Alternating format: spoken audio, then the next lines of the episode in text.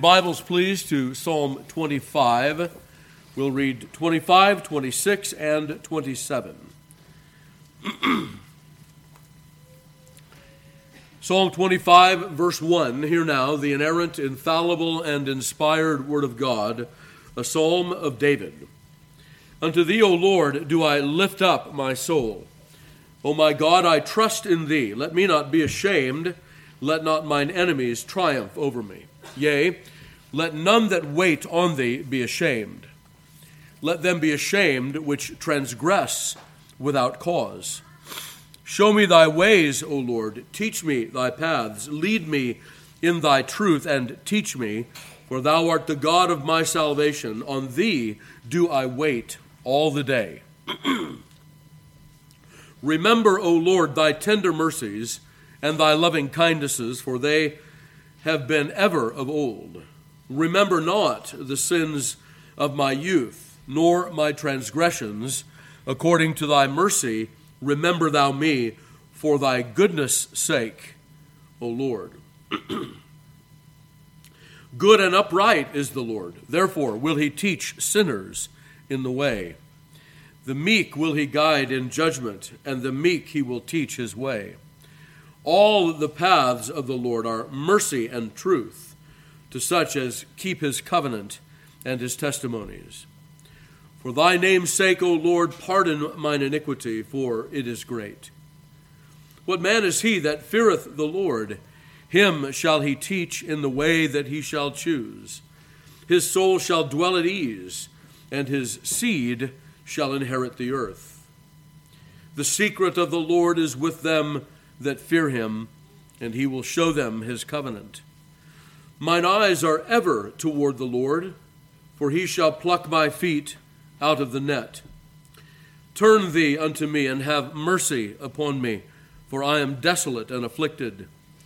The troubles of my heart are enlarged. O bring thou me out of my distresses. Look upon mine affliction and my pain, and forgive all my sins Consider mine enemies, for they are many, and they hate me with a cruel hatred. Keep my soul and deliver me. Let me not be ashamed, for I put my trust in thee. Let integrity and uprightness preserve me, for I wait on thee. Redeem Israel, O God, out of all his troubles. Psalm 26, a psalm of David. Judge me, O Lord, for I have walked in mine integrity.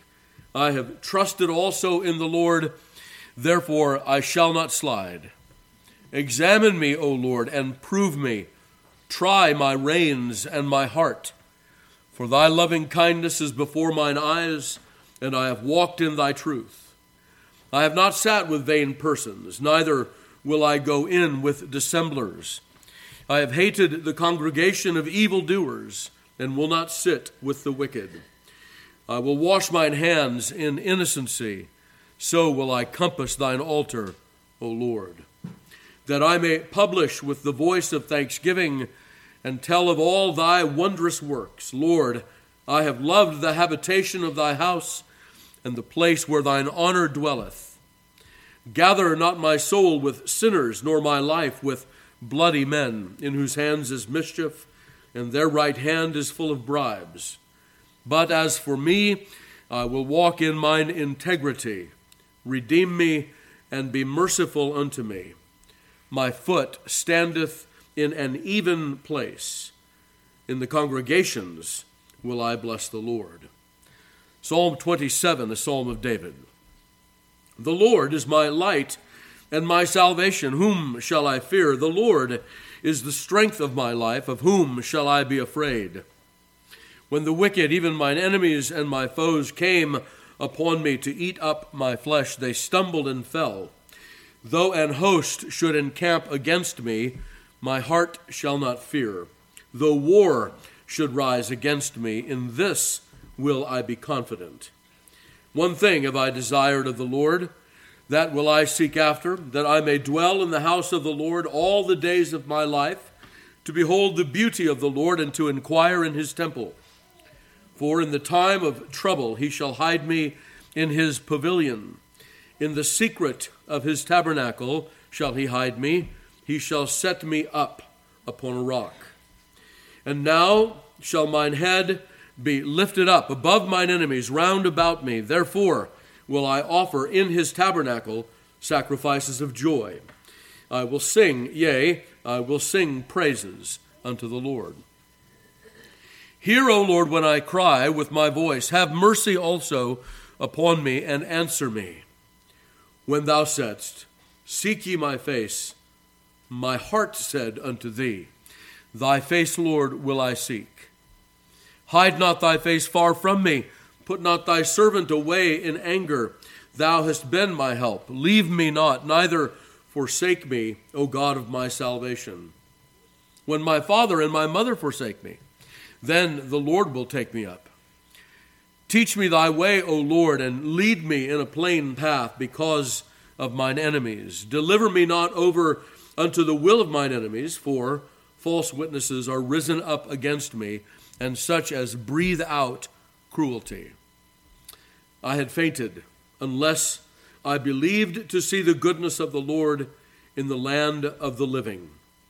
Wait on the Lord, be of good courage, and he shall strengthen thine heart. Wait, I say, on the Lord. May God add his blessing to the reading and hearing of his most holy word. So, perhaps condensing these three Psalms together, there are several themes that run through all three of them, or at least two of them, and are maybe obliquely mentioned in the third. But I think that these three Psalms have several things in common. The first thing that I think we would all note that they have in common is their appreciation expressed for the public worship of God. I think all three of the Psalms make that known. Um, there is a wonderful uh, appreciation that is set forth here. It is a privilege, beloved. It's a privilege to be able to enter into the tabernacles of the Lord's house, to offer up the sacrifices of praise, the fruit of our lips, making mention or confessing to his name. These are wonderful things that, that uh, we are privileged to partake of. And as an added bonus, we, we will remember that there is an entire uh, section of the world that never does so. There are people that live almost their whole lives, or perhaps their whole lives, without ever, quote, darkening the door of a church, without ever coming in to the, to the worship of God and offering not just their, their voice, not just their thoughts, but offering themselves as living sacrifices to the Lord. Remember that we call it a worship service for a reason. Somebody's being served. Who is it? It's God that's being served. And so we come from our homes, even on a cold day like today, to serve Him. Um, people all throughout this world ask themselves, you know, devout and well meaning people ask themselves, what can I do for God? How can I serve Him? Right here, this is the way. The Lord has commanded us to serve Him in these ways, to sing to Him, to give our voices to Him, to unite our hearts together in prayer to Him, to approach Him in the preaching of the Word, in the administration of the sacraments, in these very public ordinances to come and to serve Him. That's how we serve Him. We serve Him by worshiping Him. This is why when the Reformation takes place, we would think that, that the primary thing in the minds of the reformers was the gospel. It's been perverted. Nope. The primary thing is how we serve God. That's how Calvin puts it in his necessity of reforming the church. The primary thing that we're after, Calvin will say, and he says the same to the King of Francis, or the King of France, King Francis. He will say, What we need is to sanctify our worship to God, our service of Him. The gospel, beloved, is extremely important. And the reason it's important is because it brings worshipers, servers to God. So that's the first point that all three of these Psalms have in common. The second point is the humility of the uh, psalmist himself, David. And that humility is played out in several different ways. Uh, he talks about his sins, he talks about his defilement, he talks about his need for forgiveness and the mercy of God. You're going to say, well, Pastor, he talks about his integrity too and all of that. We'll get to that in a moment. We want to put that in its proper context. But David also does not deny that he is a sinner in need of a Savior. It is not his integrity that causes him to stand before the Lord, it's the Lord's mercy that causes him to stand. So let's remember that as well. Um, he will confess his sin. He will, he will, uh, uh, he will. Notice verse 13 of the last Psalm 27 I had fainted unless I had believed to see the goodness of the Lord in the land of the living. That is, I wouldn't be living at all. It is, it is by the goodness of the Lord that I go on living. And so David's humility comes through. The third thing, let's go ahead and talk about his integrity. Um, let's put that in its proper context, however. Notice that David's, uh, right after he talks about his integrity and his faith or trust in the Lord, then he will say, Examine me and prove me, try my reins and heart. And so David opens himself completely to the Lord. The reins, that's the, that's the deepest and richest part of a human being in the ancient Hebrew mindset. Whatever is in my depths, Lord, try that. Don't stop at the surface. Go to the very bottom, if you will. Notice also that a part of that integrity that David talks about is some of his outward behavior with regard to his associations. And, beloved, if we will be people of integrity, we must watch our associations. Notice what he says in the first, uh, sorry, the second Psalm 26. I have not sat with vain persons, neither will I go in with dissemblers, liars. I have hated the congregation of evildoers and will not sit with the wicked. And so there is a uh, there's a there's a particular understanding that David maintains pertaining to his associations, and this is a part of his quote integrity. Um, if David was in himself upright, it wouldn't matter who he hung out with. Let's make sure we get that right that our Lord Jesus Christ could be in the same room with all kinds of people, as a matter of fact, was accused of doing so, and yet was unaffected. He was alone with Satan and never fell. He, uh, Jesus will say to his disciples, The prince of this world cometh and hath nothing in me. David couldn't say that. In the very next verse, David says, I will wash my hands. What is washing? I'm, need, I'm in need of cleansing. I will wash my hands in innocency. That is, I will wash my hands unto innocency. I'll apply the cleansing of the Lord. I'll be about those means of grace. The other thing that is, I think, replete throughout these Psalms is that David asks, he places himself before the Lord and asks, O Lord, please, teach me. Teach me. And so, what does David recognize, and what ought we all to recognize? We ought all to recognize our natural ignorance of the things of God. We don't know, beloved. There are well, the human condition is such, let me say it that way. The human condition is such that we are uh, sinfully about trusting our intuitions, aren't we? Fallen and corrupted as they are, we have this tendency to trust our intuitions, right? To trust my gut, is how we often put it. David recognizes that especially in the things of God. Trusting our God is a very bad thing. It's a very, very bad thing. In fact, the Apostle Paul will tell us that trusting our gut lands us at the feet of an idol, worshiping the God of our own making. Right? Because in our natural state, we do not like to retain God, the knowledge of God. We do not like that God that is. We come into this world haters of Him. And so instead of acknowledging him, what do we do? We make up a God. And so David asks over and again, Teach me, teach me, teach me. And then how? How are we taught? Well, these Psalms are also very clear that this, this teaching that we're talking about comes by God's Word and Spirit. It is the Bible that we must use to be taught. It is the Scripture that God has given to us in our day and age. No longer any inspired apostles and prophets, but we have their Word. We have their Word that the Lord has seen fit to preserve for us, whole and entire, without error. And in having that, we have that source of teaching. He's also given to us, uh, we'll return to the first point, the public worship.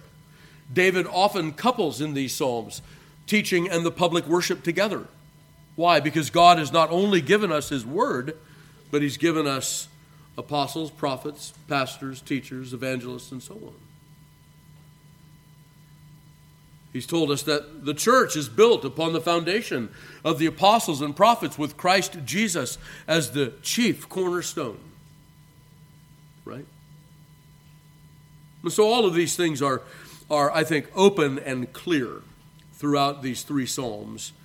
There's something else that I wanted to focus on before we bring our time to an end here. Notice in Psalm 25, verse 6. Three times David says, Remember, O Lord. Remember, O Lord, thy tender mercies and thy loving kindnesses, for they have, they have been ever of old. Remember not the sins of my youth, nor my transgressions. According to thy mercy, remember thou me for thy goodness' sake, O Lord. A threefold remembrance there that David calls upon the Lord to remember. Well, of course, the Lord never forgets anything, does he? This is not a prayer that is uh, imperiled, if you will. This is David affirming that the Lord will indeed remember him mercifully, that the Lord will indeed remember not his sins against him, and that the Lord will indeed uh, remember him according to his own goodness, the goodness of God. Beloved, these are wonderful things and things that I would encourage you to make use of in your own prayers. That we call upon the name of the Lord to remember us mercifully, not to forget his tender mercies toward us. And notice how we have this, this remember, O Lord, and notice it's L O R D caps. That is that David does not say remember, O God, or remember, O Master but remember, O covenant keeping, promise honoring Lord. Right? Jehovah. And it is that same Jehovah that he calls upon when he asks the Lord for his mercy, that he will say, Judge me, O Jehovah, covenant keeping, promise honoring God, for I have walked in mine integrity. One final word on that. We'll return to that because it is so often misunderstood. There are those who would look at Psalm 26 and they would say, well, that obviously is not written of any human being. There is no integrity that ever accrues to us in the sight of God. I want to make sure we understand that, this principle that there is in Scripture often a twofold use of the word, say, integrity or my uprightness or something like that it reminds us of two things. The first thing it reminds us of is the absolute purity and perfection of Christ. And this is when we sing with one eye on David and one eye on Christ, where David would, as Edwards puts it, personate Christ. He, Christ is the only one who is truly the possessor of any kind of integrity before God. Okay, so we understand that. We understand that that um, that the you know when we when we ask the Lord to to judge us according to our righteousness, it's not our righteousness that He's judging; it's the righteousness of Christ. We, we get that and we understand that. But beloved, there is also this wonderful doctrine of what we would call union with Christ. And when we talk about union with Christ, we are not only talking about union with Christ in our justification, we're talking about union with Christ in our sanctification as well. Such that those who belong to Christ are justified by faith alone in Christ. But again, we're going to drop the other shoe and make the distinction, which is often lost upon modern day Christians, and that is that when we speak of justification by faith alone, we might then also speak of salvation, but salvation is different from justification. Remember when we were studying this a few months back, we said that, that sometimes we will say that we're saved by faith alone. Well, there's a sense in which we can say that, but there's also another sense in which we will say the faith that saves is never alone, is it? That our union with Christ draws us into a human sort of integrity, a human sort of of uprightness that is more general, certainly not absolute, never perfect, but true and real nonetheless. For Christ Jesus' sake, by the power of his Spirit, not from anything in us. And so there is a competent confession that belongs even to the people of God of integrity, of uprightness, even of holiness, if we understand it in its proper context. And that, beloved, is what the writer in Hebrews 12 means when he says that without that holiness, no man shall see the Lord. And so we want to be very careful when we say that we're saved by faith alone. We're certainly justified by faith alone. But the faith by which we are justified always works itself out in some kind of uprightness, good works, sanctification, without which no man shall see the Lord. Everybody got that? That's a really fine but necessary point to keep in mind. And when we come across words like integrity and uprightness in the Psalter, we want to put one eye on David, one eye on Christ, and remember that those words integrity, uprightness, holiness, etc., that they are indeed applicable to David and to Christ in their respective contexts. Okay? All right. With that, then, let's stand